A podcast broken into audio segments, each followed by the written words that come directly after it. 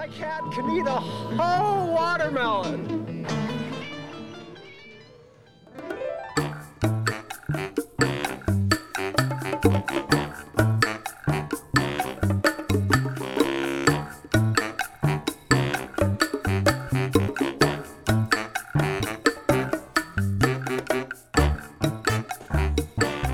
Hello and welcome to another edition of Duck and the Usher. I am Zach Fisher. With me, as always, is my esteemed counterpart, Mr. Joshua Stankamp. Howdy ho.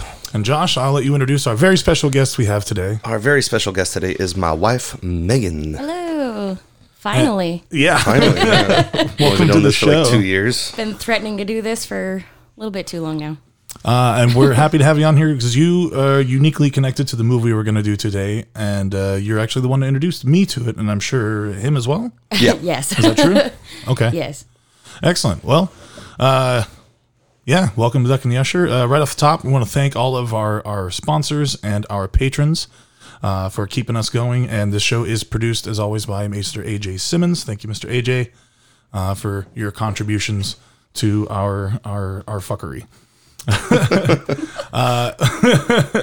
Appreciate So, uh, right off the top, let's uh, let's talk about how how's everyone been doing the last two weeks? Are we watching anything interesting? And uh, what's been on your uh, Ooh. your, I, your watch list lately? I just finished uh, Maniac on Netflix. The Which- William Lustig Maniac? Uh, well, it has Jonah Hill and Emma Stone oh, okay. That, it, all right. except, and uh, it was recommended to me by my brother. And he also uh, always kind of has really pertinent and appropriate recommendations, like per individual and stuff. I don't know Okay. how he watches so many Tailored. shows because he's a, a chemical engineering student at uh, UW in Seattle and stuff. So I'm like, how do you watch all this crap and also And- do all yeah. your work? But Maniac was really good, and I thought it was kind of uh, one of the best acting I've seen out of Jonah Hill. He does freaking amazing. I Excellent. Yeah. I've been uh, Jonah Hill. I haven't watched it yet, but he directed a movie called Mid '90s. That's It the came out- skating one, right? I think so. It's sort of like a slice of life kind of movie. I heard it's really good, and uh, it, it kind of reminds me of like Kids or something. I don't know if it's quite as a horror story as like Harmony Korine's stuff, but it looks good. So yeah, I want to see that one. That looks good. I'm trying to remember some of the things I did watch this week. Uh, I watched the Beaver Trilogy Part Four, which I'm going to talk about here because it's a documentary about um, Trent Harris's original um, series of shorts that he made from like 79 until 84. So we'll get into that in a minute. So that was fascinating. I've, I've really watched a lot of that. And if Trent, you're listening, uh, I think uh, I'm a huge fan of yours now. I- I'm, I'm pretty sure he's going to listen. Going down the He's, uh, rabbit he's been- hole. Yeah. He's been very nice, and uh, we, we he was nice enough to let me call him and do a little interview, which we'll play at the Fantastic. end. And, and uh, he said he would share the podcast. So really, he's been been My- been a cool dude. My family has been all super excited about it all week. They're like, "When is it going to air?" Really? Gonna Oh. be?" Yeah. out They couldn't. They couldn't wait. They all wanted to be on it at the same time, and I was like, "I don't think so." so why don't you then, Megan, why don't you start us off here and tell us about your history with Ruben and Ed, which is the title of the movie we're doing today, Trent Harris's Ruben and Ed. Um, tell us how you came to it and uh, and why you love it so. Man, I think I was maybe 10 or 11 or so ish. Uh, I, I, maybe not even that. Um, mm-hmm. Our neighbors somehow came across a copy and came across the street and they're like, you guys got to watch this movie. It's great. And we all just sat down and my family's loud and crazy and, and that family was loud and crazy too. So we all just sat down and got the rollingest kick out of it because it's so quotable. Like to mm. this day, I was watching it this morning again just to kind of refresh my memory. Um, I just sat and quoted the whole thing, and I was like, "Oh yeah, we say that all the time. We say that all the time." When was the last time you watched it? Uh, Other than today, yeah. It was maybe just a couple years ago when Josh picked up the DVD the first time we watched it, and then before that, um, it was always kind of uh, so.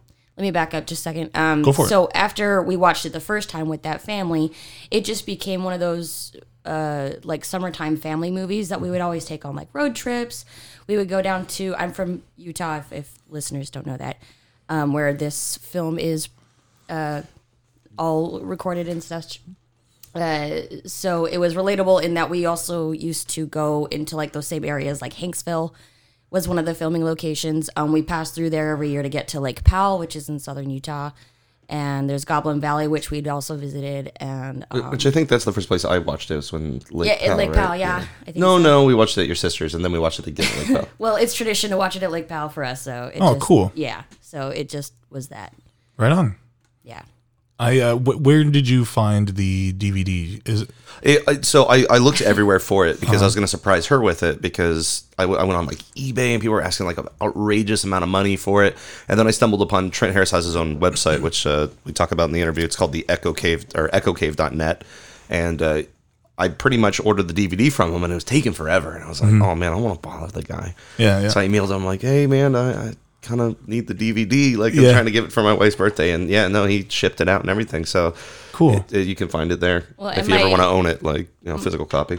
My oldest sister Alex did the same thing, uh, maybe about uh, eight to ten years ago or something. She got one for herself and for my dad, and I think for one other of my family members for a Christmas gift. excellent. And I saw on the website you can buy T-shirts, and I am Ooh. extremely Yeah. tempted. I know that I, I have have gone Want down it. a bit of a rabbit hole with, with Mr. Harris and his work, and I'm, I'm fascinated by his um, his documentaries uh, that he's filmed like after um, you know these two movies and, and later on in his career and the the doc there are the yeah sorry the documentary um, the Beaver trilogy part four doesn't just like focus on just the Beaver trilogy and its origins and and Groovin Gary, but it goes a little bit more into like his his um you know his life afterwards. So now I'm I'm super interested in a lot of his work and where I can get my hands on it. And if merchandise is part of that, I'm definitely going to be buying some stuff too, because I, I I know that there's a story within the documentary about I I think it's about if memory serves me correctly, the director of this documentary, Brad Besser.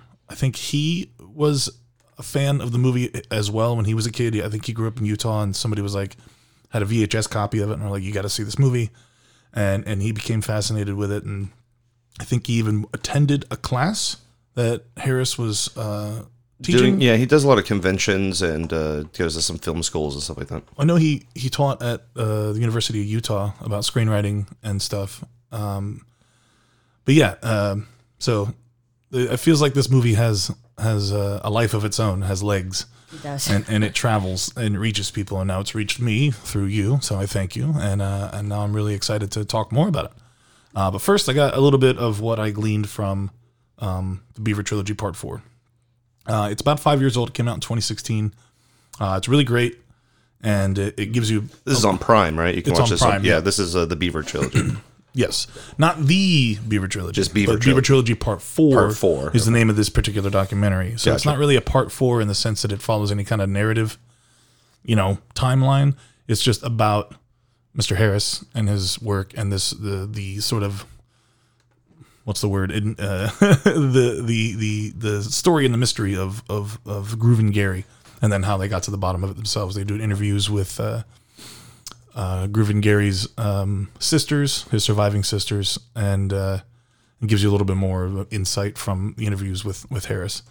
So uh, yeah, I found it fascinating, and what I what I found out was uh, Mr. Harris is uh, just to give kind of a to any listeners beyond Mr. Harris himself or anybody who already knows about the movie. Here's a little backstory on Mr. Trent Harris.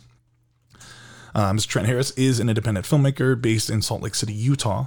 His style ranges from offbeat, experimental, B movie, cinema verite, and sort of an iconoclastic style. Um, Harris's more notable works include the offbeat comedy Ruben and Ed, which we're talking about today, Plan 10 from Outer Space, um, Luna Mesa, which I think was one of his more recent films, and Welcome to the Rubber Room. Um, he has taught film and screenwriting at the University of Utah, where he also earned uh, a BA and an MFA. Um, he's also produced documentaries and TV journalism, and more than 100 documentaries for PBS, Nat Geo, and NBC. He's also produced other kinds of art himself uh, photography, paintings, drawings, and writings, etc. He seems to be a pretty uh, eclectic guy. Uh, early in his career, Harris worked for KUTV Channel 2 um, from um, 78 to 81. Are you familiar with that one from your, when you lived in Utah? From seventy eight to what? Oh, no, no, no. The, the KUTV Channel 2, is that still a thing over Yeah, there? Yeah? is, yeah. Okay. I think so. Uh, he contributed a lot to the program Extra with dozens of submissions, and he had a lot of creative freedom with it. With it, and his piece Atomic Television uh, would feature at the U.S. Film Festival. Um, he would later, after that, go uh, to the American Film Institute, um, but while he was at KUTV, he was testing out some new camera equipment during uh, the time when like videotape was becoming a, a, a new product to use. He he and he had a chance encounter out in the parking lot with a kid who was just taking pictures of the news helicopter. Uh, they started talking, and the kid launched into a series of uh, impressions like John Wayne and Sylvester Stallone. And Harris took to his charisma and uh, just kept filming him. And he walks over to uh, the kid's car, filming him all the while. And, and in his car, you see like engravings of Farrah Fawcett and Olivia Newton John on the windows. And uh, the interior was this sort of like pinkish red or like felt material. It looked like he had really gone all the way and, and done the inside of his car up to reflect his personality. Uh, the kid went back to his hometown after this encounter uh, in the hometown of, of Beaver and set up a talent show. He would write uh, Trent a series of letters asking for him to come film the show. Um, Harris was apparently all about it and went to Beaver. And in his uh, letters, he would tell Harris that he was going to be doing a impersonation of Olivia Newton John. Um, but it would be he would dub himself Olivia Newton Dawn. so he'd have a new name. Uh, he had the town's mortician do his makeup for the performance. Love it. And uh, during filming, you can see uh, the Beaver Kid gets uh, a little discouraged. I guess the audience reaction wasn't quite what he, what he was expecting. So the performance kind of starts off a little rough, and then he, he gets into it. Um, but that would be the basis for that film, The Beaver Kid. And um, let's see here. The audience uh, wasn't quite as receptive as he hoped, so KUTV wasn't sure what they had and decided not to air the footage. Uh, so Harris decided to make the movie again to, I guess, clear any confusion about what the intentions were, because I guess he was watching this and realizing there was a little bit more coming out of it, some subtext to the reality that he was filming, and I guess they were afraid that it would be not so well received. It was kind of a conservative market, and here you got a kid in drag, you know, singing Olivia Newton-John songs. So a fictionalized version of the short doc was shot with a very young Sean Penn, uh, who was working on Fast Times at the time. I think he only shot the second version for about hundred dollars and paid Sean Penn in pizza, according to uh, the the film. Good. It's pizza, Mr. Hand. Harris felt it was a bit rough and filmed it one more time, this time with Crispin Glover becoming the third Beaver Kid. And the final remake had uh, many shot for shot recreations, but now with more dramatic differences. Uh, the setting was changed from Beaver to a fictional town called Orkly. So the film was titled The Orkly Kid. It would be Trent's thesis film for AFI and would cost more than $100 in pizza at $50,000. Uh, Trent had even written his character himself into the film as an exploitative journalist um, that was manipulating the kid and thus giving it more of a dramatic uh, angle. Um, the Orkly kid was actually given a name instead of Groovin Gary. Uh, the character was now named Larry Huff. And Trent included a scene where the kid would express apprehension at airing his Olivia piece and would uh, contemplate suicide, um, which kind of mirrored real life in a way because later I guess he found out that the kid in the original documentary, the real um, Beaver kid, had survived a self-inflicted gunshot wound to his chest. Um, these addend- these additions would prompt many questions of Trent asking if there was any deeper reason behind these creative choices. Uh, he even there's even an interview with him on This American Life where you can hear him becoming visibly annoyed and tells the interviewer to shut up about it. I love This American Life. It's a great show. Yeah, yeah, I do too. Um, and apparently Trent hates talking about it. Oh dear. So the Beaver Trilogy Part Four details this story in detail, um, where the filmmakers not only just delve into the history of those three films, but also try to find the Beaver Kid himself, and that takes them to Beaver, and they talk to locals, and they even bring up whether or not they know about these series of films, and a lot of people hadn't heard of them, even people in Beaver. And Beaver also is famous for being the birth the birthplace of the television. The inventor of tele- the television patent, the first patent that was filed was uh, Philo T. Farnsworth, was from Beaver, Utah. Very interesting. Yeah, Yeah. so the- no, I used to drive through that town all the time going to uh, college. So Excellent. yeah. Um, very small town. So, because Trent would by chance cast two future Hollywood stars as the Hollywood Dreamer, in this case, the Groovin Gary, Crispin and he uh, had become friends. And uh, Crispin created a character called Ruben Farr. Is that right? Is it F A R? Yes. Yeah. F A R R. um, and he presented it to Harris. Uh, Harris, in turn, introduced Glover to the desert, where he liked to spend a lot of his free time, and uh, thinking that it would be fun to put Ruben in that desert. Uh, and this would be his big break. Crispin Glover stayed in character throughout the shoot and had an infamous appearance on Letterman uh, while in character. Where he threw, yeah, he got kicked Yeah. off of Letterman Yeah. for kicking a shoe at Yeah. David Letterman. David Letterman was not happy about that. Oh, I saw that- the footage. He's like, Is all right, it- I'm going to go check on the top 10. yeah. Uh, they finished on time and under budget, but unfortunately, around this time, the LA riots were happening, and uh, right around the premiere, so that didn't help at all. And What was because the budget? Sorry. Uh, Oh, I don't know. He mentions it in the interview, Okay. so So we'll leave it there? Yeah, Okay. we'll leave it there. Okay. And I do apologize if I'm getting any of this wrong. It was sort of a quick little uh, little write down on what I was doing. I'm gonna, I'm gonna get an email from Trent Harris. yeah, you know? like You're all inconsistencies. Fuck you guys. I am very interested in seeing this though. Yeah, it's I- it's great. Uh, it's narrated by Bill Hader too, so it's it's fantastic. Interesting. But because critics hated the movie and saying it was the worst movie ever made, somebody even responded, "No, Plan 9 from Outer Space is the worst movie ever made." Trent said, "Fuck it. I'll make Plan 10 from Outer Space." Which I want to see that. Yeah, I do That- too. That seems pretty good. uh, so that same festival that played his original piece, Atomic Television, was now redubbed the Sundance Film Festival, which it is now known today, and they uh, would show Plan 10. Uh, unfortunately, this would become Trent's second financial failure. Um, I, that's, I feel like I'm doing him a disservice by saying this sort of stuff because I'm, I'm a big fan of all, all of his stuff th- thus far. Uh, so Trent returns to Salt Lake City and his desert, where he says he finds um, a more stark reality, a naked reality, um, when he's out in the desert. And he would make a series of self documentaries out in the desert, which he considers his best work. Um, in one, in one of them, it shows him with a jar of his friend's ashes that he keeps in an oyster jar in the glove compartment. And um, I'm not going to go into detail about that. I would just say go watch the documentary or even watch his own stuff because it, it seems, you know, pretty close to his heart. Um, he would actually then leave this uh, desert and go to other places in the world. Either he filmed himself in the Sahara, um, Timbuktu, Turkmenistan, Brazil, Sierra Leone. He goes to Burning Man, um, all the while filming uh, these self documentaries. And they would branch off at one point, uh, and and he made a movie called The Cement Ball about Cambodia's landmine crisis. Um, and then later he would make a surrealist film that he would debut in London in 2011 called Luna Mesa. And then I think after that, the next major film he made was called uh, Welcome to the Rubber Room. But I'm still digging further into his body of work, and I am officially a big fan. So I can't wait to get my hands on more of his stuff. That's uh, Zach's little corner there. Yeah, Little info. five minute professor or whatever. Need your own little music for that. So we're gonna. Ju- we're gonna do, do, do, do. It's got to be that like uh kind of like the Mr. like Rogers the, the thing. we're like the, the public access Zach's channel like do do do do. Oh yeah, yeah. yeah, corner. yeah. Hi kids. You ever heard the opening intro to like Troma films? Yeah. where it has that like really like uh like worn down soundtrack sound. Yeah, like yeah, ring, ring. Yeah, I want that, yeah. like like the tracking is off on the audio. yeah.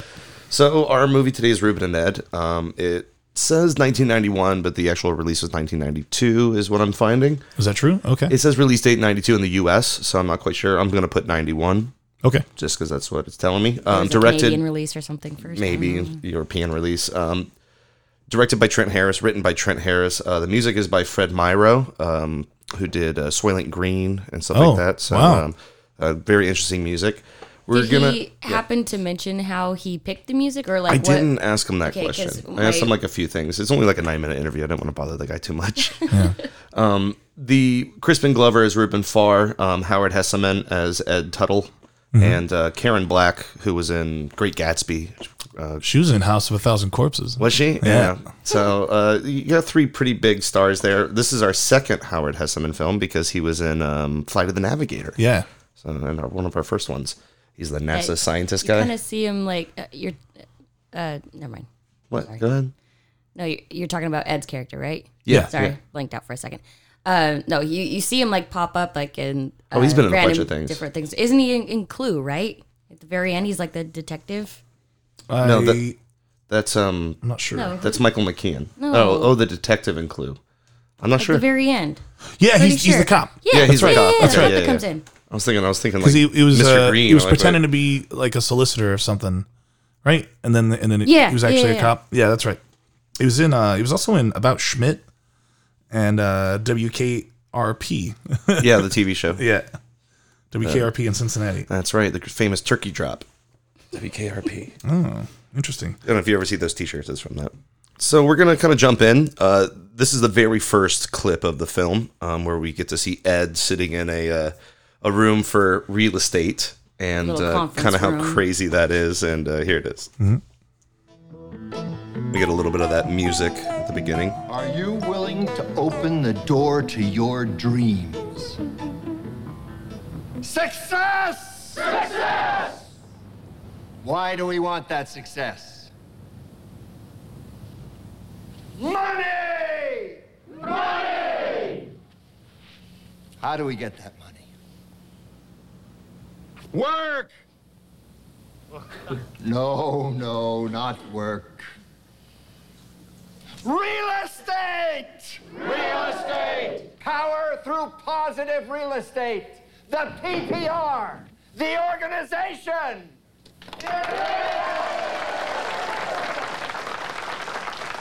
Do you have what it takes? Are you the kind of high caliber motivated professional that'll stop at nothing to get what you want? Who are you? Who are you? You are an incredibly powerful salesperson who continually climbs higher and higher up the ladder of success. Chant after me. I am an incredibly powerful salesperson who continually climbs higher and higher up the ladder of success. I am an incredibly powerful salesperson who continually climbs higher up the ladder of success. incredibly powerful salesperson who continually climbs higher and higher up the ladder of success. Success! Success. Have you guys ever been to any of those like No, I motivational stuff? I got dragged to one once, and it's. It, I mean, it really is like. Is that. it really like yeah, that? It's a, yeah. it's a bunch of just you know pyramid I, scheme I got bullshit. roped like into one about like juice. juice. from a friend. Yeah, he was like, "Oh, you like, like artwork, goji berry right?" And I was like, "Yeah." And he's like, "I've got a really cool art gallery thing that you should see tonight." Uh huh. And so me and my friend went and stuff, and it was like, "Oh, there's a piece of art. Oh, look, a juice convention or whatever it was." Get was out of like- here. Yeah, he totally lied to me. I didn't talk to him. It's art, but we're trying to sell like you an a acquaintance from work, and I was just yeah. like, "Oh my lord!" I kind of got. Uh, it made me think of uh, the beginning of um, Requiem for a Dream when uh, he's like, "Juice by you, juice by you," and he's like, "We got a winner," or whatever. So uh, during this, uh, Ed, the character Ed, he kind of goes out, uh, or actually, we get this uh, the scene of Ruben in his room listening to music and playing with a, He's got a squeak cat toy. yeah, a cat squeak toy, and going a little crazy. And his You see a little picture of Simon, his cat. His cat it's is, like, like, this weird looking cat. he mentions, like, yeah, he mentions later that there's uh, that the music was his cat's favorite music. Which yeah, was I have Mahler. a, I have a clip of Mahler. it. Yeah, Was the it Mahler? Okay. Mahler. So there's, and then the mom, because uh, he lives in the a motel. a motel, Yeah. and his mom Yeah, comes she's- up and she's like, she's the "Turn this manager. off!" Blah, blah, blah. I feel like Jim Jarmusch is always like plugging Mahler in his movies too. tells him to turn it off. And finally, she's like, "Go get friends. I'll give you your music back if you bring a friend home for dinner." Yeah. And I love when he like he Ruben when he Yeah. goes and just sits next to the pool and then looks at the lady. He's like, "I, want you to meet my mother." she just gets She up just and like walks, walks away. away.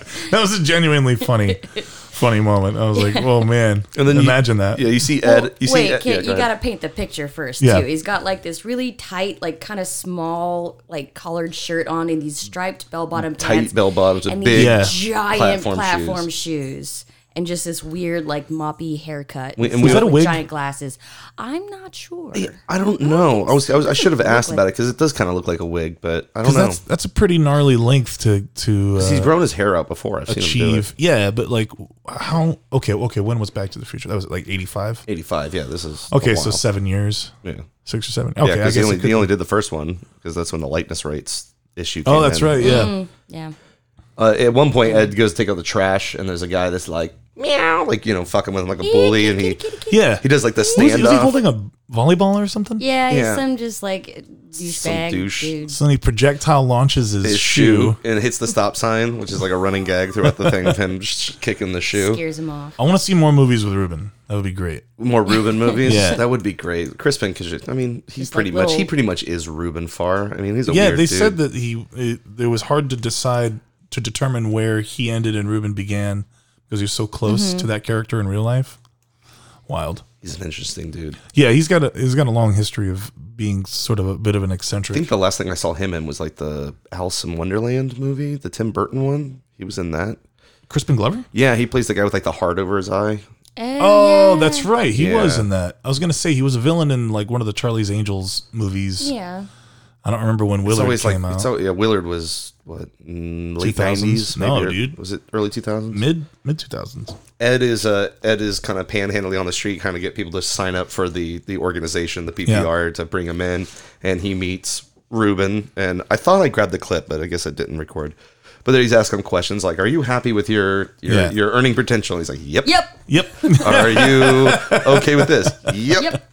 And he's like, if you have not answered yes to 100%, you know, you Yeah. need to come, with with, me, me right this now. seminar. Yeah. so the, all all Ruben was trying to do is get somebody to come to dinner so he can get his music and his squeaky toy back, right? Yeah, pretty much. And- And, so he invite he invites Ed over for Yeah. dinner.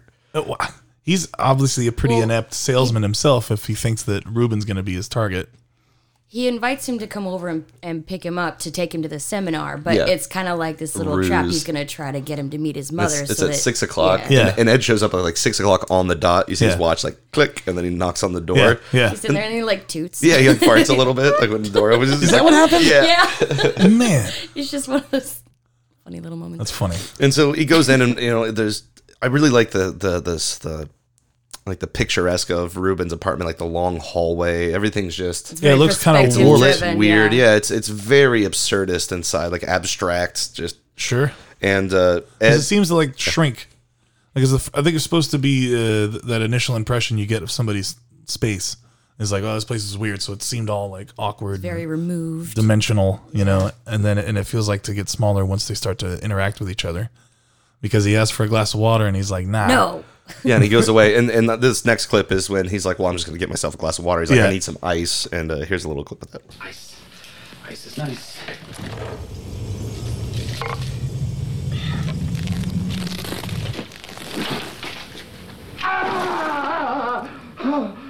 Good Lord, what the hell? I'm sorry. Uh, I wanted some ice. I didn't realize. Look, I didn't do it. Uh, Why don't you keep your hands off other people's refrigerators?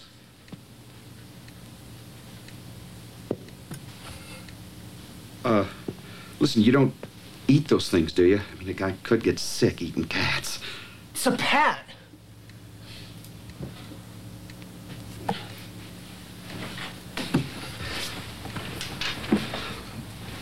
I know it's none of my business, but why do you keep your pet in the freezer? Keeping him frozen until I find the right spot to bury him. Look, my mother just called. She's gonna be late. I don't feel like going to the seminar now. In your frame of mind, I think the seminar would be very good. No. Well, look, I tell you what, uh, we'll leave my business card right here on the table. That way your mother will know where you went. No. I drove all the way over here. I think the least you could do. Shut up. You shut up, you son of a bitch! I'm sorry. I didn't mean that. I'm sorry. Excuse me. I did not mean it. I guess you're pretty broken up about your cat. huh? Uh, you had him for a long time? Yes. Let's see, uh, where could you bury him? Mm, You don't have a yard, so that's out. Why don't you bury your cat at sea? Cats hate water. Well, then bury him out in the desert. No car. Well, then just get over it. I mean, go on to the next step. Set a goal. And obstacles become opportunities. Ma'am, you really need that seminar right now. Let's go over there. Get out of my house. You know you really are an asswipe. Sorry, I didn't mean that either. I didn't mean to say that. I am sorry. You have a car. Hmm? You dropped my cat. You have a car. Uh, we, we, we go to the seminar first, and then we bury your cat. He'll defrost. Pack him in ice. That's a good idea, Ed. I'll go get the cooler.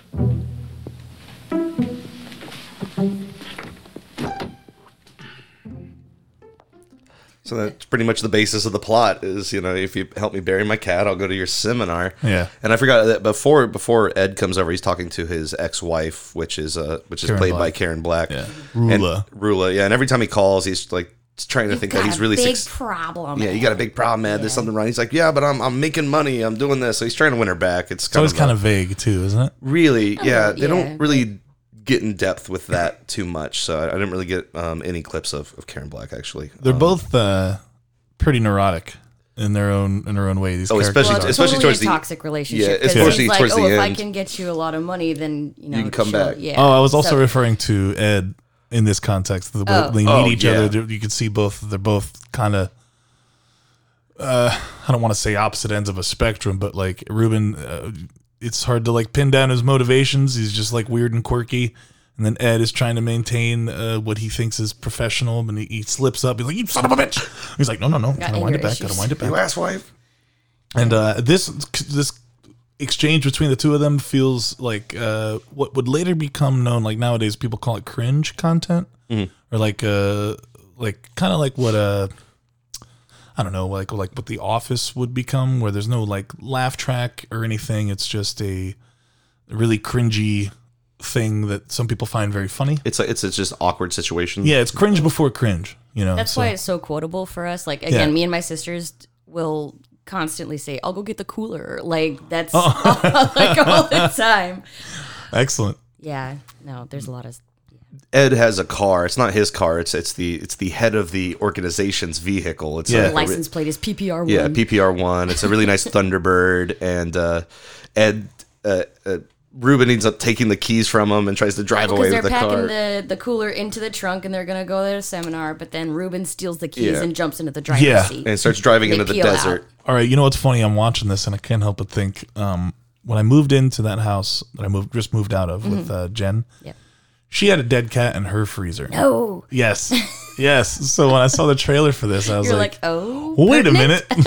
do I need to go to the desert?" Yeah, it seems like there's a lot of people put dead cats in freezers.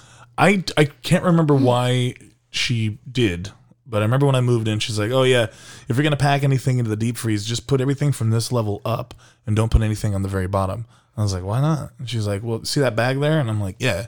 She goes, "That's a dead cat," and I was like, "Okay." Just saving Not a it, you red moved flag or anything. saving it for a rainy day. Uh, well, eventually I did move out, but um, there she had a reason behind it. It wasn't quite as eccentric Right. or weird as as uh, Mr. Ruben here, but uh, yeah, that was a funny, funny coincidence there. They drive into the night. Uh, Ruben's going into the desert. They stop and they get like beer and Fruit Loops Yeah. and just you know. Cracking road And, sodas. and Ed the entire time is just talking about the, the organization and how, how, how Ruben's a douchebag, like Yeah. he's an asswipe and needs to listen to him. And they end up uh, they end up like turning down the desert road because he's like, no, the freeway's this way. Yeah, and, yeah. and the car breaks down pretty much. They get stuck. You know. He's they're- following a river on the map. Yeah, he's following. He's like, it's a fucking Thinking river. it's a road? Yeah, thinking it's a road, and they get trapped. It's a river. No, it's not. they do not like each other. Yeah, they do not. Uh, they get stuck in the desert. They say that where's the nearest town? It's Prague, and they're trying No, to Prod. Prod. Prod. I was I thought it was wondering what it Prague. was. Yeah, I, Prod. I kept Is it hearing No, 'cause Prod? Prod. that's Okay. another line we always quote. Qu- uh, Prod's that way. I thought the Oh, yeah, Prague. I okay. kept I kept No, it's hearing Prague. Prague. I did for some too. I was like, reason. why do they got to get to Vienna? No, no, no. It's, it's just a made up Check. town in Utah. Yeah, and since Okay. But that's where uh, Hanksville. Aren't there a lot of uh, like is- unique uh, town names? Uh, yeah. There's there like- are. there's a few. Provo. Well, Josh's favorite is Ah, um, Hurricane. Hurricane. Hurricane, Utah. Hurricane? It, hurricane. It, that is how it is pronounced. Yeah, but it's spelled in- hurricane, But it right? is spelled hurricane the, the way that you would Or- want. But if you say it hurricane, I, I, then I they'll read laugh I read. I read towns phonetically. So like uh like In Utah, it's Lehi. Yeah. Oh, Lehigh. I was like, yeah, No, yeah, no. It's Lehi, L E H I, but I'd be like Lehigh is how I would say it. But Yeah, like, you're in You know, I guess we don't have much room to talk here in Florida. We got a unique uh, yeah, you guys- Tohopekaliga, Okeechobee. Okeechobee or Kissimmee. We constantly have to Kissimmee. Yeah, remind people. When I lived in uh, the uh, coastal North Carolina, there's a town there, a town there called Topsail, but Top sale. It's top sale, yeah. And so I would get I would get jerk offs. I'd be like, it's it's it's right there. It says top sale. I was like, let me ask you a question. Do you say pneumonia? Pneumonia. Get to stepping. Get this- Well, and then Boston, So- or like outside of Boston, there's Worcester. Yeah. Worcester. Sound it out. Anyway, when they're uh, when they're in the desert, I believe this is is this Goblin Valley or Factory Butte. Is, I think Goblin Valley well, is. Goblin Valley is like where those uh, like the really cool um, features come into play, but I don't think they've reached that yet. So it might be the no, so I think they're in Factory Butte. yeah. Okay, so uh, that's a place in Utah. So yeah, they're they're they're arguing on where to go. Ed Hmm. Yeah. the entire time is like, just bury the cat here. Your Yeah. cat would be happy as a clam to be Yeah. buried right here, and he consistently says that over and over and over again. Um, they split up. They're still trying to bury the cat. You just then- can't decide on the He's perfect like, spot. I'm going that way. Prod's that way. Yeah.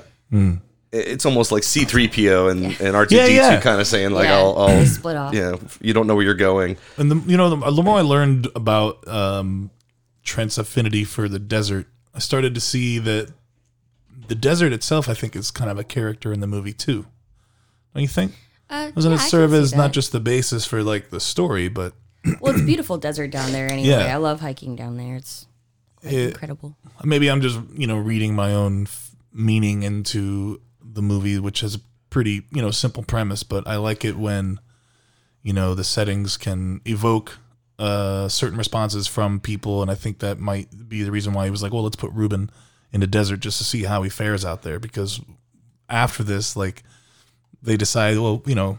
You're in a desert. You're going to dehydrate. You need water. And this Yeah. brings me get to my next clip. Uh, Ruben, uh, before this clip, sits down and pulls out his uh, s- insert Oh. for his shoe and drinks his foot sweat. Because they're both like They're both just thirsty. dying. Yeah, they're dying. And uh, he tries to offer to Ed, and Ed's like, oh my God. Oh my god. I was surprised by that. I didn't expect there to be gross out humor in this. Oh, yeah. And for bit. somebody like Ruben, I thought his character would be a little more, uh, Like OCD kind yeah, of thing. kind of uh, particular about about things. But nah, he he's, He's all about burying his cat. That's he's- that's his main goal. he went Bear Grylls on that junk, and he does it again in, in, a, I It- think in a on. worse fashion. Oh God! Well, here's here's a clip. They're they're in the desert, and um, you realize that Ed has a heart condition. He says, "You know, I have a heart condition, and we need to take a break." So here it is.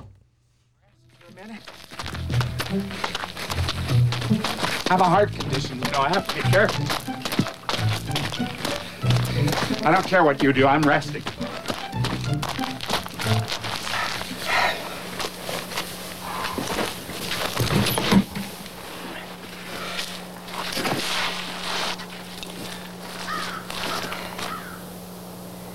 You ever married, Ruben? I was married once.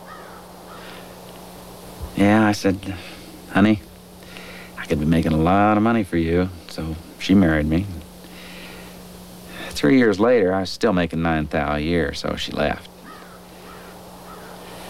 That's when I first became interested in the organization. You shut up about the organization. I'm not interested, okay? Okay, take it easy. So, what kind of cat was Simon? A good cat. I mean, was he a Siamese or what?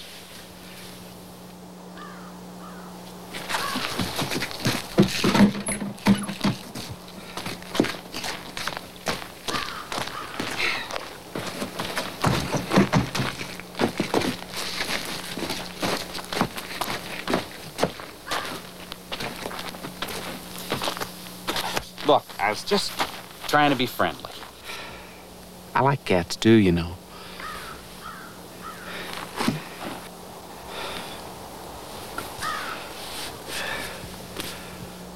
My cat liked music. Music. Is he into Cat Stevens?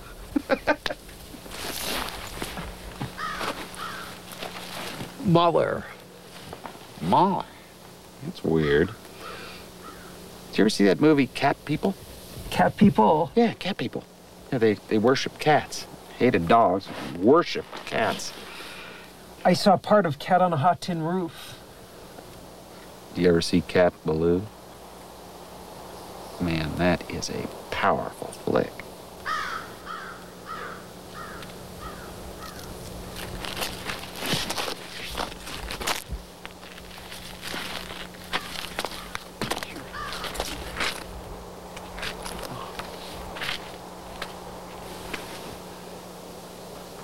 What happened to its tail?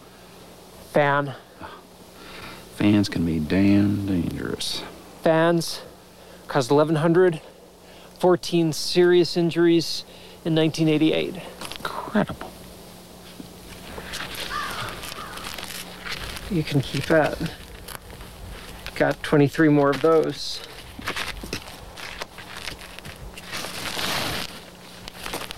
Did you ever have a dog? I had one once, pointer. he never could figure out what to point at. People are like that. People are like that, Ruben.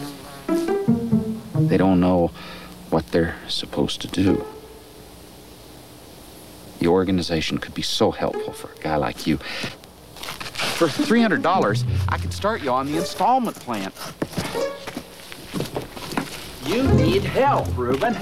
Look at your clothes. I like these clothes. Well, you don't have a job. I have money. Well, you don't have any friends.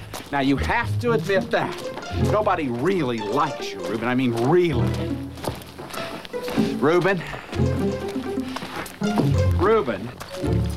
I really, I really like listening to the audio of things sometimes because you, especially with the, with the fly, how the fly starts buzzing around, and then Ed Mm-hmm. starts coming back like an annoying fly with the organization. Yeah. So it's fun stuff. I do I do like that too. I noticed um, a lot of times when we listen to clips from movies, um, I I enjoy them more because I'm, I'm hearing things I didn't notice when I was watching it. And it's, I guess it's sort of like that ASMR type of thing. I like hearing the crunch underfoot of the desert.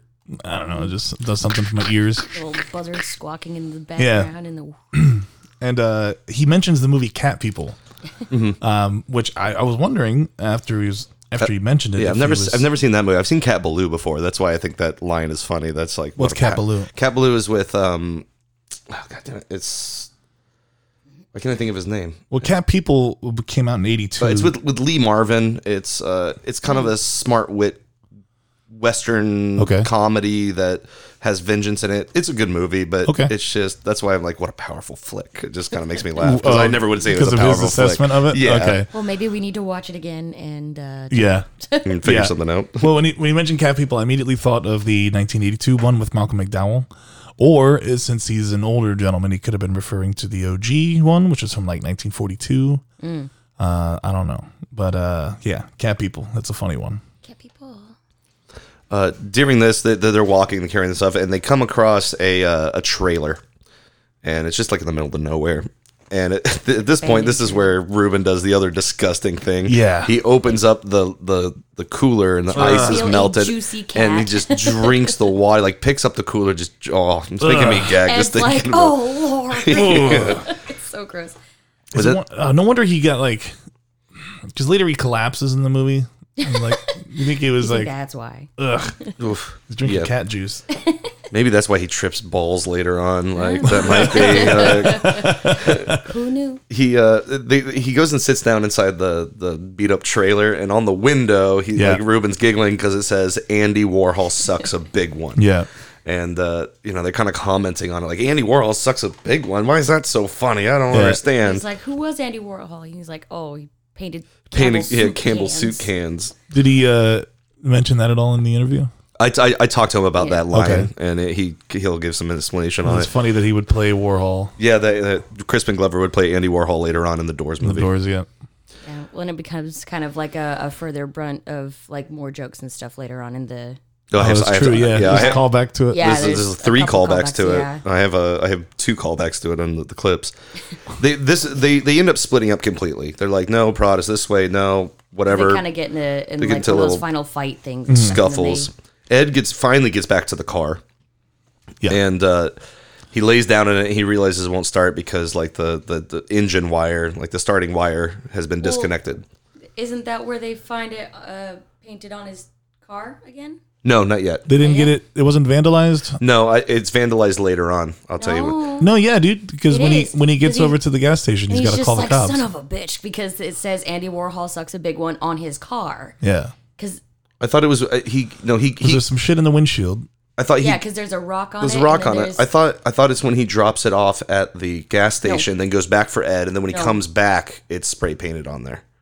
No, because he drives the same car out of the desert and then turns around, and that's when he has that vision of his wife. Oh, okay, yeah, you're When he's right. going So he back. comes back and there is Andy Warhol sucks a big one, spray painted Yeah. on the hood. So he's, he's, like, "Son of a bitch, it's not even my car." Yeah. Who wrote Andy Warhol sucks a big one on my 'Cause car? He's like, oh, the organization's gonna love this. Yeah. Uh, and he ends up driving to a gas station that's down the road. And I have a clip of this gas station finds because Prague. these characters are. And what's funny is the gas station says PPR on it. Did you ever notice The that? name of Oh the wait, no, I It didn't. It says Yeah. PPR. no it's way. yeah, it's a, well, it's a different. Uh, I always just look at it's the sign that says, but "Hell yes, we're open." Yeah, no, But, but yeah, if you look right behind it, it's like the the the prod, whatever rest station. It's PPR. It says on there, so you see that a lot in the in the movie. And then he meets the gas stations and he's kind of attendants and asking if they've seen Ruben at all. And I have a little clip of this because I think it's kind of a fun, It's a uh, really funny clip. little fun banter. Even my brother's like, "Who the hell is that lady?" Yeah, yeah, yeah. He's like, yeah, yeah. He's like, he's like, who's that lady? Here we go.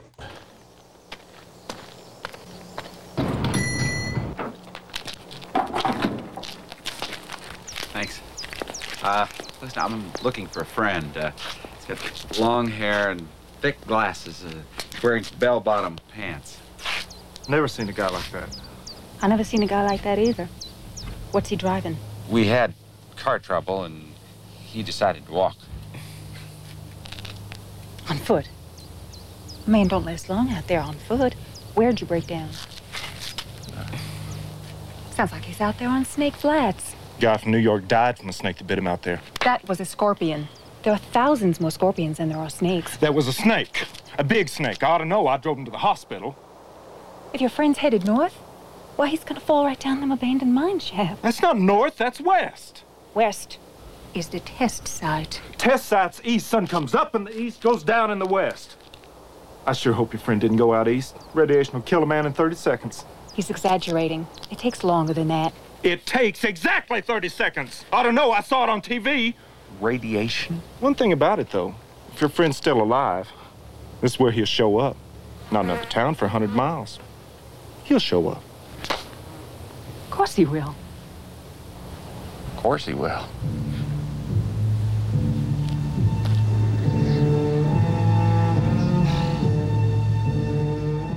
And this is where we see Ed in uh, Goblin Valley, right? Yeah. Ruben. Ruben. Sorry, Yeah, Ruben's in Goblin Valley. Yeah, And, thank you. and he has like this mirage of a really sexy Well, lady no, it- it- pointing you gotta add to his um, outfit. He finds like a hubcap in the desert. He Yeah, picks it puts up it and on his head. on his head, and like puts a leather strap around it or his belt or something like that. So he's now wearing a hat that is made of a hubcap. It's Did you guys ever consider cosplaying these characters?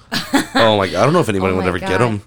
How much? How would be good of a deep funny. cut? If you, you like, If, if we went to like Salt Lake Comic Con, maybe. You maybe might get find a few people that would recognize, but yeah, that, that's a Yeah, that's a that's, a a, that's a weird one. Yeah. yeah, Yeah, I would. I People could get it imagine it would be relatively easy. Uh, you'd probably get a lot of questions. the Howard Hesseman one would be just put on a blue suit, get a big yellow button that says "Who am I?" and wear a hairpiece. yeah, Yeah, you Mm-hmm. Would probably get a lot of questions. that's Hair substitute. That's right. That's right. That's right. sorry. and, and uh, when uh, Ruben sees the mirage of this lady that kind of points the way, so he starts Yeah. to Sexy go. bikini model, and she's Ed, like, yeah, Ed calls his wife Uh-huh. and is trying to say, "Yeah, I'm, I'm having this big mineral deal and uh, with oil." And she's like, "Is it mineral or oil?" It's it's a mineral oil deal. Uh, blah, blah, blah. and you know the the the operator's like, you know, you must put two dollars and thirty five cents in to continue this call. And he's like, I don't have two dollars and thirty five cents, and she can hear Yeah. it. And he ends up hanging up, but he calls his parents. Yeah. It seems like every interaction with a person is an argument For him. for him. Yeah. Or someone else is arguing near him. Like Yeah, it's yeah, not a yeah. good thing. He calls his parents. They realize that the um the organization is looking for him. They're like they want the car back. and Yeah. All that stuff. So he ends up like, fuck it, I gotta go find Yeah. Ruben. Uh, yeah, and uh, yeah. At this point, this is where he's kind of tripping out a little bit. He's having some heart problems, and then he imagines running his ex-wife over in the Yeah. road, and she's like st- stuck on the grill like she's a paper bag or something. And is this when like Ruben's uh, still traipsing through the desert and he starts to have, or, or he sees like a cave? Yeah, that where he's yeah he sees um well, he sees the big the monolith thing, yeah, the butte, and then he goes up there, and this is where he gets into and the he cave. just like he has this look in his eyes where he's like he's drawn to be up there. He's like, Mm-hmm. I gotta, yeah. And he goes into the the echo cave, is what it is, Cave Okay. The echo people. and he sees the uh he sees like the the markings the on markings the wall. on the wall, Yeah. yeah. and he's like echo people, and then he hits his head, he like collapses, and this is where he has that weird dream from the the clip at the beginning. Yeah. My cat can eat a whole, Whole watermelon. watermelon, It's like in an inner tube. Do you have the clip that you're gonna play or no? No, because Oh, it's mostly just music for that. Yeah, um, well- yeah, he's in an inner tube, and he's got like his shoes are really long, and then the the hot chick that you know is driving the cat's water skiing. Well, his, his shoes are like ten feet long. Yeah. Yeah. like the platform shoe. Yeah, and part. that those are the uh, the t-shirts that Trent is selling. It's Yeah. him They on have, the like- With inner the- tube with yeah, the long shoes. tube. It's like my cat can eat a whole watermelon. Oh, it's Yeah. great. Yeah. Oh man, It's good product. I need one of those. right. and uh, yeah, go ahead. Here's I was gonna say this scene is actually pretty like important because it also kind of calls back to the guy that uh, he chucked the shoe at Yeah. earlier. Because um, he starts going here, kitty, kitty, kitty, kitty, kitty, and it shows his memory going back, and he's watching this guy basically drive his cat around the pool at the hotel. So He's it's like, like, you like kind of assume swim." that, yeah, he's like, oh, looks like your cat's not very good at swimming Yeah, like that guy maybe killed like then killed his cat. jumps Oh, in. shit. Yeah, so that's kind of the callback why he does not like that guy at the very beginning, and he's like, I trying to- know. I didn't put run him that off. Together. yeah. So like you can kind of assume that that guy. So that's why he kicked his shoe at him. Yeah. Yeah, Didn't he fucking like killed him. my cat. And that's why I I say know, cats don't like asshole. water. You know. Yeah. Aw. yeah, no. So it kind of ties Poor that all Ruben. together. But yeah, What was the cat's name? Simon. Simon. Simon. That's right. Simon. I have a cat. I wonder if uh, no, you know, you know, you know those drawings, uh, Simon the cat, like the little drawing things. Is No. it Simon the cat. Yeah, uh, no, Simon's cat. Oh, Simon's Oh, cat. Simon's Oh, I cat. thought it was Simon the cat. Oh. No. No, I was no, like, no. that'd be funny if the guy stole Those it are from yeah, him. those are fun. I see. Those are There's fun. like YouTube videos Yeah, or they're something. cute. Right? Yeah, I like those. After the dream, um, Ed is looking up at the butte and he sees a little shimmer and he's like, "There's an ass wipe up There's there." an Which, ass which wipe. actually, I have a clip of that. This is where they bury. Where they So finally is bury the cat. before we get there is Yeah. the girl in his hallucinations the one that's in the photo that he's obsessed with at the beginning? Is she significant in any way, I or think just I think it's two different girls. I want to say because I one of them gonna has black hair, one of them has blonde hair. I don't know if it's the same Yeah. woman or not. I can no, probably it's just see a if it's pretty on girl, there. and he's like, "Wow." he's just Yeah, like wow. oh, I just yeah wow.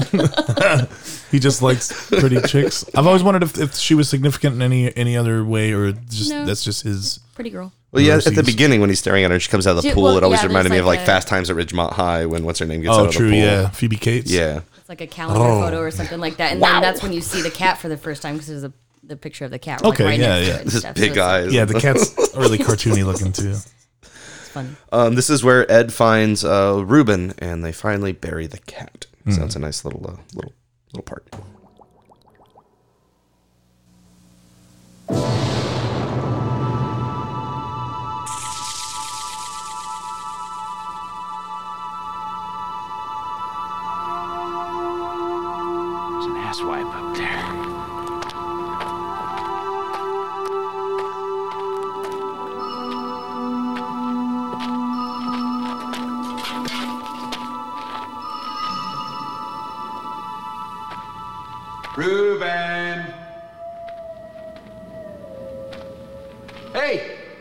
Is not all that humorous, you know? Holy Moses.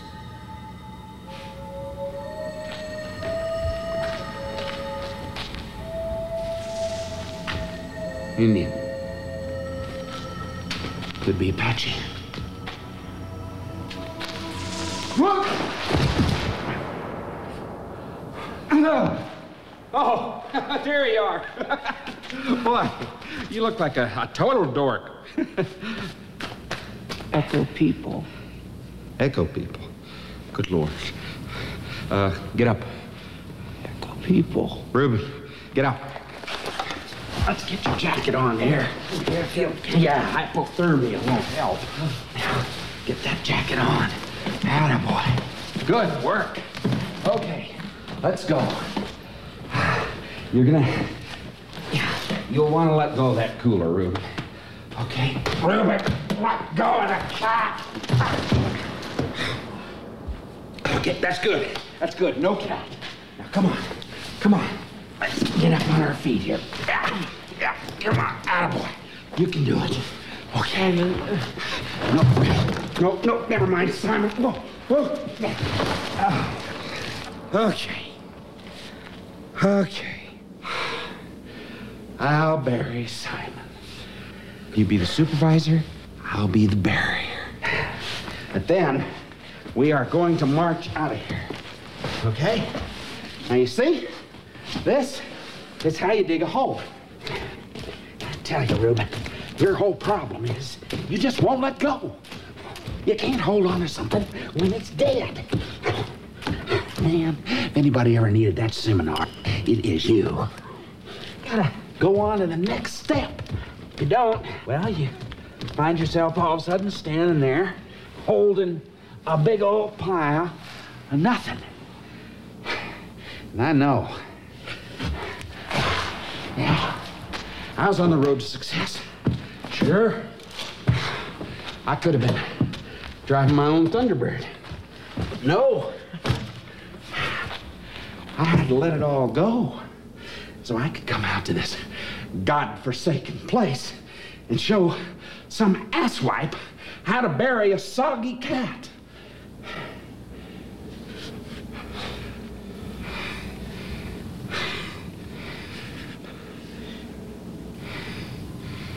I'm sorry, Ruben.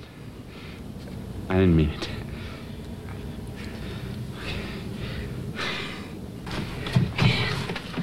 Oh, Lord. Hell of a good looking cat you've got here, Ruben. Magnificent creature. uh, sorry, Simon. Okay. It's like a custom fit. Look at this, Ruben. Here's old Mickey, a rubber squeaky mouse. Right in there with good old Simon the cat. Okay. Boy, I tell you, Ruben, this is really a swell place that you picked here. I mean, this is tremendous. Boy, I'm not kidding either. Any cat would be, oh, proud as a clam to be buried here. I like when Ed's talking there because he pretty much is talking about his own life. Mhm. He just doesn't realize it just yet. You know, sometimes you you, have, you you you hold on to things. You're not moving forward, and he's holding on to his ex-wife. projecting and- everything. Yeah. Didn't you mention that uh, Peter Boyle was in this role first? Yeah, he was supposed to be. Uh, Trent's going to tell us a little bit about Okay. that in a little bit. Uh, I did read the you were saying that it was Goblin Valley is where part of it was filmed. Mhm. I guess that same area was used for the rock monster sequence in Galaxy Quest. Yeah, no, Utah Yeah, is it's- very famous for any kind of desert Yeah, scenes. there's there like all kinds of Star westerns Trek, and any everything. kind of like like uh like space like planet like off world type stuff. Oh, I bet a bunch was filmed for Starship Troopers out there too. Probably, Yeah. yeah. Well, no, no, we looked at the Starship Troopers. That was a lot of Montana and the Badlands. Oh, was it? That. Oh, yeah, okay. The Dakotas. Excuse me. But yeah, Utah's used for a lot of filming locations. So they Two. fin- they finally bury the cat. U- Utahns. Yeah. Utahns? Is, U- is it Utahns. Utahns? It is, Utahns, yeah. yeah. Utahns. yes, sir. Uh, Ed buries the cat, and Ruben's, you know, still kind of groggy because he passed out. And so Ed's dragging him, and then Yeah. Ed ends up like having a minor heart attack, Yeah. heart episode. And then Ruben's up carrying Ed back to the car. Yeah. But then when Ed wakes up, he's like, "Oh man, I feel great." You Yeah. know, like nothing happened. Yeah.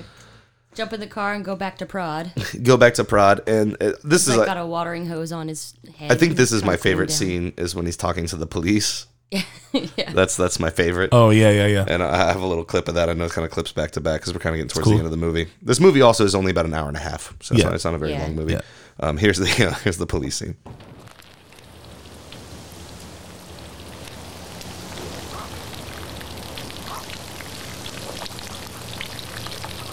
Now, I'm not one to meddle in another's business. Good.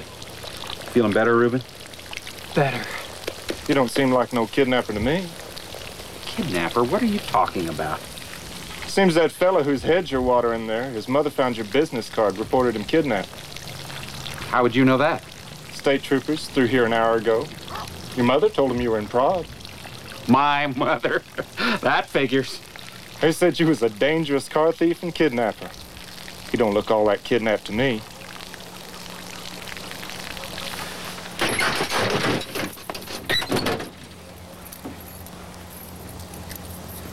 Listen, uh, could I borrow a quarter?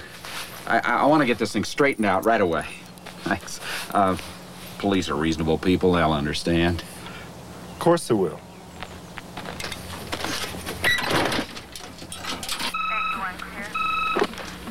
Sheriff's Department. Hello, police. Uh, this is Ed Tuttle, uh, the kidnapper you're after. Um, I think there's been a little misunderstanding. Uh, I was just helping bury a frozen cat. Mr. Tuttle, is, is Ruben Farr all right? Uh, whoa, he is so messed up. It is unbelievable. Uh, but it was his cat. It was not mine. I, I said, look, I said, let's bury him. Under that cactus, but no, he wanted to bury him in the cave of the Echo people. So, anyway, uh, I haven't done anything, and I just wanted you to get this all straightened out, okay? Where are you now, Mr. Tuttle? Are you in Prod? Well, of course I'm in prod. Uh, Ruben's with me. Uh, why, why, why do you care where we're at? Uh, just you, you, you don't need to know that, okay? I haven't done anything. Now just calm down, Mr. Tuttle. You calm down. You are the ones who are supposed to calm down, all right? why the hell are you harassing me anyway? I haven't done anything. Mr. Tuttle, just stay where you're at. Don't Mr. Tuttle me, all right? Now, if you bozos had an ounce of sense, You'd go after the real criminals. you'd go after the son of a bitch that spray painted Andy Warhol sucks a big one on my car.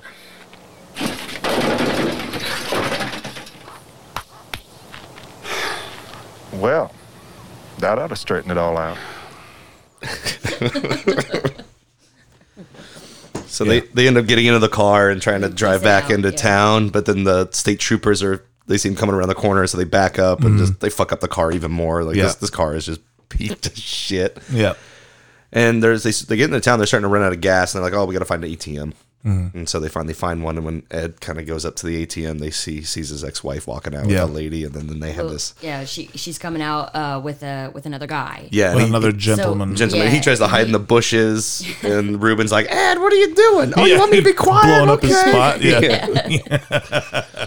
She goes walking over to him and she's like, "You've got a big problem," and kind of goes into that whole bit again. Yeah, and starts and like beats up her her fiance, like hits him with his with the bag like Because he's like, twice. let's go rule, and she's like, don't, Don't tell me what, to do. And he's like trying to grab her arm, and she like smacks him with her purse. And then Yeah, they, they, they get in the car, and then Ruben does the standoff where he's gonna flick the shoe at her, and the Yeah. window's not going up quick oh, enough. She's like trying to grab it to pull it up, and the shoe hits the window. And then you kind of see uh, Ruben and Ed kind of do a little heart to heart, and they're becoming friends. Yeah. And then they, they go back to they finally he finally drags them to the you can meeting. kind of finally fe- well see that uh, Ed is kind of getting over the whole seminar thing because uh, Ruben had put the the uh, the chant for the "I am an incredibly powerful salesperson" thing in his uh, Oh, tape yeah. deck and stuff, and he starts playing it really loud when uh, the car turns on. Ed rips it out of the uh, player and like busts it up, and uh, he says, uh, "You know the difference, be- what does he say?" difference between the like, a difference rich between man you and- you and a rich man is that he has money and you don't and then ed Yeah. goes yeah, the difference between me and a rich man and he has my bitchy wife and i don't and if he was smart he'd ask himself why so And that's this, and at the moment where they both start kind of laughing with each other, Yeah. Yeah. bonding or whatever. And oh, they just abandon the car. no no no so he Oh, they then, drive and then he goes the- i can't believe uh, ruben says i can't believe you didn't get one person to that stupid seminar Yeah. and then it and then cuts them ed kind of looks him at in. him like um we're fucking going, going. man Well, you're coming. drags him into the room yeah, drags him in the room, and then you know he's like, "Raise your hand" and all this stuff. he interrupts the meeting and yeah. stuff by Raise your trying to hand. like get him to sit down. Yeah. And then Ed kind of figures out that this is a crock of It's a shit. grift, Yeah, it's yeah. a grift, and he explodes, gets Starts kicked out kind of the of, uh, meeting. heckling the guy, and he's like, Yeah. "You shut up." Yeah, he's like, he's like, "Don't worry, the car's fine. Got the car back. Well, Everything's no, good." and another uh, big quote that we always use Yeah. too is, "Nobody's making you stay here." And Ruben goes, "Good." Yeah. like goes to, sit, to stand up. And But then he like, focuses on the. PPR and Yeah. he's, he's looking at it sideways and it resembles the markings in the cave that he saw. And that's when he stands, Stands up, up. and he's like, I am the king of the Echo people. and everyone's just like, "What the?" F-? and that was sort of like the last straw. They get Yeah. kicked out, tears up his um, cardboard cutout on the way out, and then they go uh, they go off just wandering through town. Right? Yeah, I have a clip of this because the the the the, the head of the organization comes out and sees his car, and he's Yeah. like, Andy "What Warhol the sucks a big one. Yeah, and so he tries chasing him down the alley, and I have Uh-huh.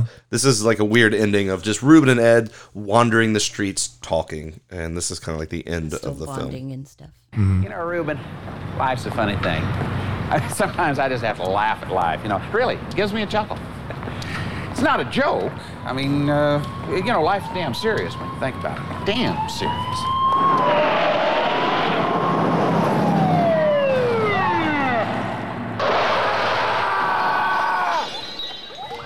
The hell was that? Wreck. You see? That is exactly what I was talking about. Some poor guy is driving along, just minding his own business, and all of a sudden life just leaps up and smacks him right in the face. Hope that poor bugger was insured. Look! Damn it! If you bozos had any brains, you'd catch that son of a bitch that painted Andy Warhol, sucks a big one, on my car!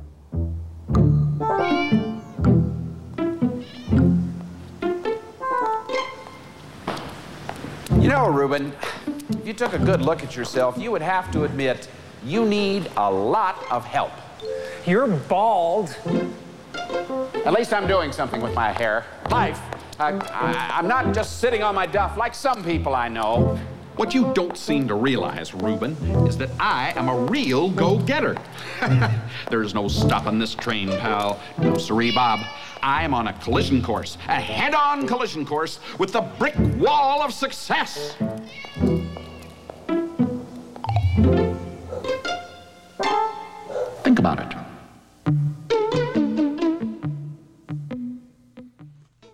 And that's the end of the movie. So I wonder if um, that cat, if like Ruben would adopt it because it came up out of nowhere and kind of Little alley cat. Yeah, he's like, oh, I got a new cat. And I, I like when they're talking in the alley. It's like the shadows, kind of like the Mhm. echo Yeah, it's like- people shadows, and there's yeah. Oh, that's fun. Maybe Yeah. there's something there. Then when he says the brick wall of success, the It, camera, yeah, the kinda camera pans, over to the brick, to the wall. brick wall. and He's like, Think about it. Think about it, and then it goes straight to credits. Yeah. Yeah. And also the the the dude's line at the cops is the same line that Ed uh, says Ed said the- on the phone. Yeah, but So he's all like, oh, this is the guy. this is totally the guy. He said this to us over the phone. This is him. I didn't Yeah. think about that. Yeah, Yeah, that's yeah. funny. That's It li- great. I think it's literally the same line. It If you exactly. bozos, yeah. yeah. We're smart enough. You'd catch the guy who spray painted Andy Warhol's like a big one. Yeah. So I I had a chance to sit down and talk to uh, Trent Harris, the director. I'm very excited to hear Yeah, me this. Too. Uh, this was after a very long day of rehearsals, so I kind of stumbled over my words Yeah. a little bit. But uh, it's about nine minutes, so we're gonna play that, and uh, I'm really excited that we got to got to talk to him. So uh, I hope our listeners are excited too. Here it is. So all right, folks, we're on the phone with uh, Mr. Trent Harris, who is the director of Ruben and Ed. How are you? I'm doing well. Great. Um, I, just a few questions. Thank you again for taking our call. We really appreciate it. This. Is the first time we actually um, we've been doing this for a couple of years. The first time we've actually reached out to a director about a movie that we're reviewing. Well, I'm honored. Thank you. You're welcome. Um, so just a, a few questions about Ruben and Ed. Um, I, I know you you wrote the film, correct? Wrote it and directed it. Wrote and wrote it and directed it. It, as far as the casting, you have you have great actors in this. You got Crispin Glover, uh, Crispin Glover, Crispin Glover, and um, you have uh, Howard uh, Hesseman, right? Yep, and Karen Black. And Karen Black. Did, w- were those like your first casting choices, or were there any other people that were you were thinking about? Oh, I looked at so many people, except for Crispin was the first choice.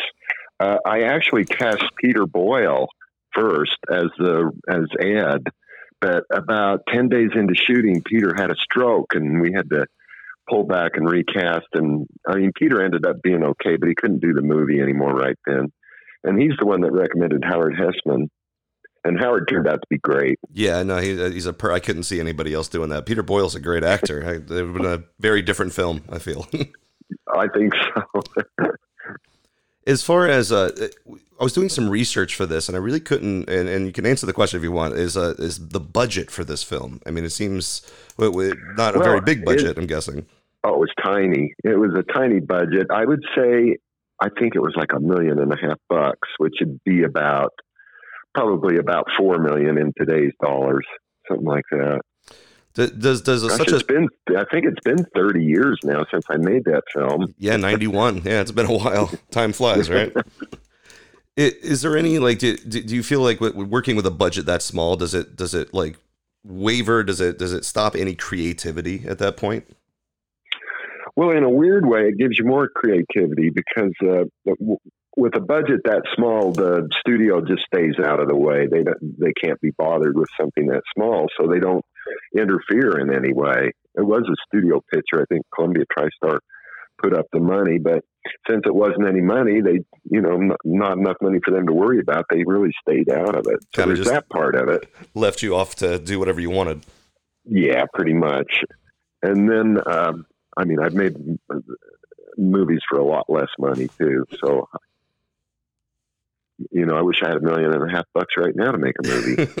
Yeah, are, are you are you working on anything new, or is it just kind of? Uh, oh yeah, you know, I make I I had to do a little uh, the uh, resume thing the other day to give to a museum, and I figure I've made over over 150 films now. Wow. I yeah, I mean, a lot of them are short, a lot of them are documentaries, some of them are um, journalistic things. But I'm I've done like what have I done? Eight feature films and a lot of experimental work. I've been doing since I've been locked up with COVID. I've been doing these kind of collage films where I take found footage and make little movies out of those. And then I've been doing the thing that I'm most excited about is the kind of spin-off of Ruben and Ed called Echo People, and I've done um, two episodes of that. Um, I'm almost finished with the final one, but I haven't been able to finish the last day of shooting because of this damn virus.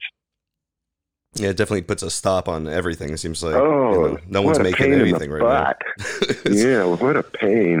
Yeah, Florida's pretty much opened back up, kind of down here, but you know we still have to wear our masks here and there. But it's uh, you know, our governor kind of tends to let us run amok.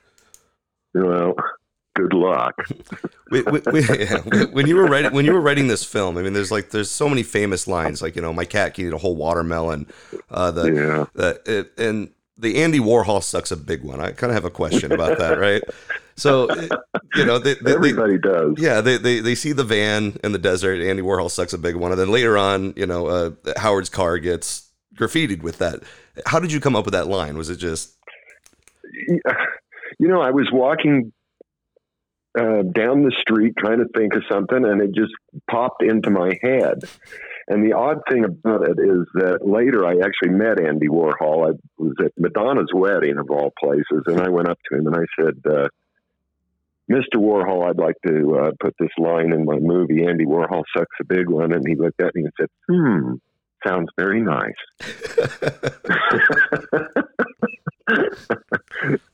My, uh, my my sister in law she she redid her house uh, a couple years ago, and and behind one of the drywalls she wrote Andy Warhol sucks a big one. So if anyone tears down the wall, they'll see it.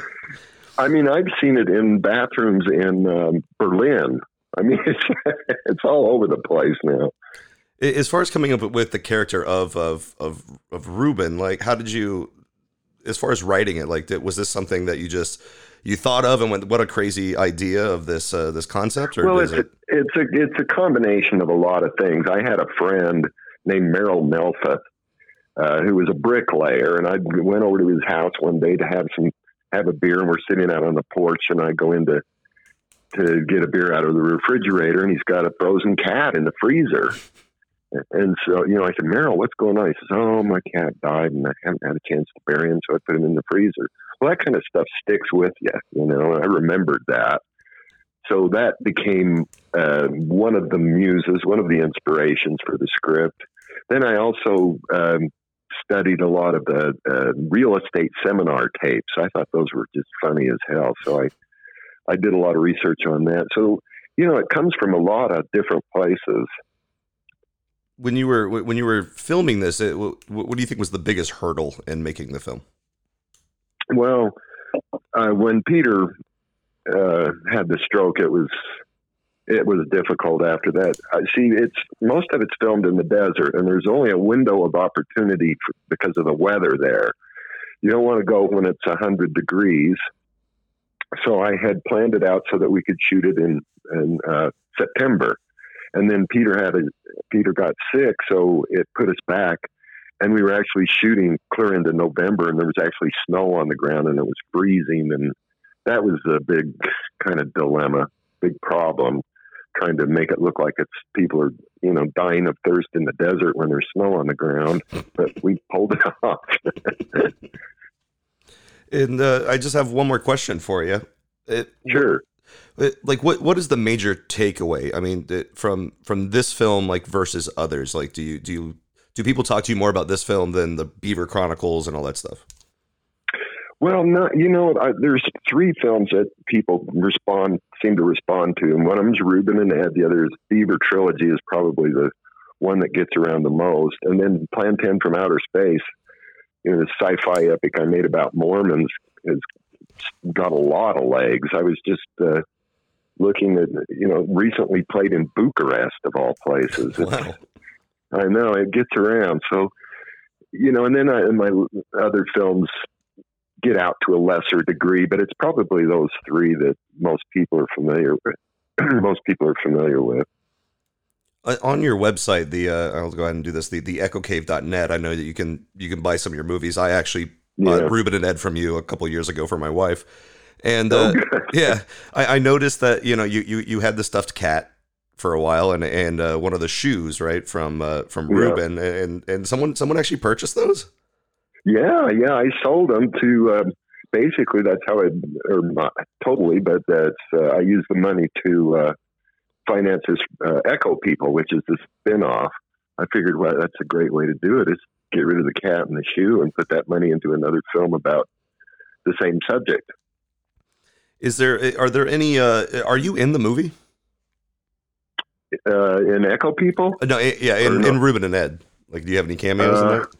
No, I don't, but everybody else does. Beside my mom, my sister, my brother, my nieces and nephews, a lot of my friends. If you know anybody that you see it as an extra on the street, I'm probably related to.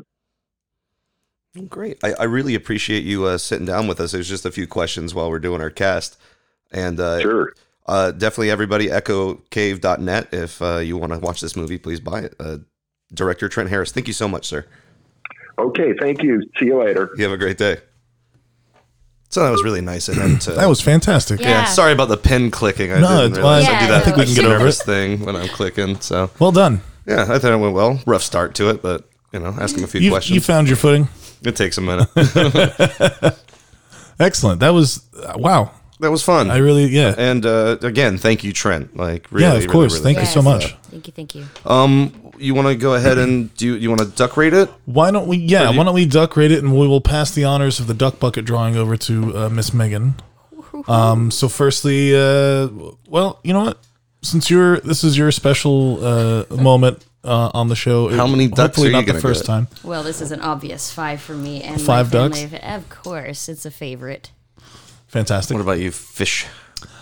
I uh uh well, that's a tough act to follow right there, and I don't want to insult uh, No, our, d- our our guest or, or the director. Uh, no, I, I really enjoyed it. Uh, At first, I was I wasn't sure how I felt about it. Felt kind of a little little quirky, but eventually it found its way into my heart, and I, I'd say it's fa- a solid four ducks for me. I'm gonna Yeah. agree with that. I'm gonna go with a solid four because I think it's uh, the more you watch it, uh, you're gonna catch I think Yeah. more Yeah. things. So I think I need to watch it And a it's few more definitely one of times. those uh, movies that is better watched with friends, not alone.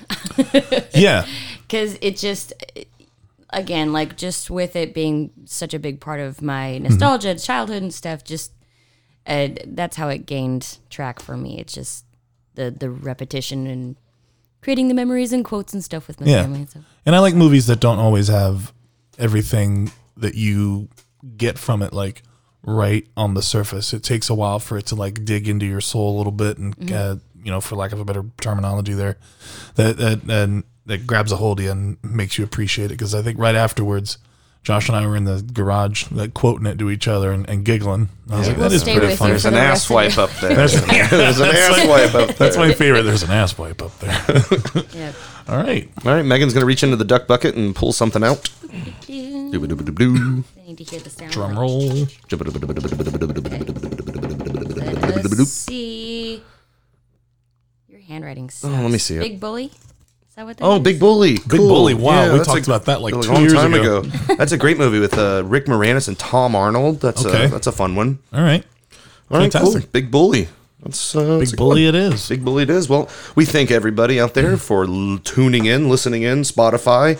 Um, Zach, you want to do any? Yeah, I'll plug up. Uh, do some shopping there. Our usual stuff, little house, a little house cleaning. Thanks again to all of our patrons um, and to our producer AJ Simmons. Thank you, big, big, massive thank you to Trent Harris for coming on and and doing the interview with us. Um, and I hope to see more from him. Uh, go to his website echocave.com, buy a movie, and and give him some money to help him make more movies so that we can watch them. Um, I also want to thank my train of thought for leaving my head right now. Uh, uh, uh, you can check us out at duckandtheusher.com if you're not already. Listen to us on Spotify and uh, Apple Podcasts. You can find us on Instagram at Duck and the Usher, Facebook.com slash Duck and the Usher, Twitter at Duck and the Usher, and as all, uh, you can find me, Zach, on Zachsploitation um, at Zachsploitation on TikTok, where I do more than just talk about the movies on this show, but I talk about a number of other things related to movies that I really like. See you soon. Thank you and good night. Thank you.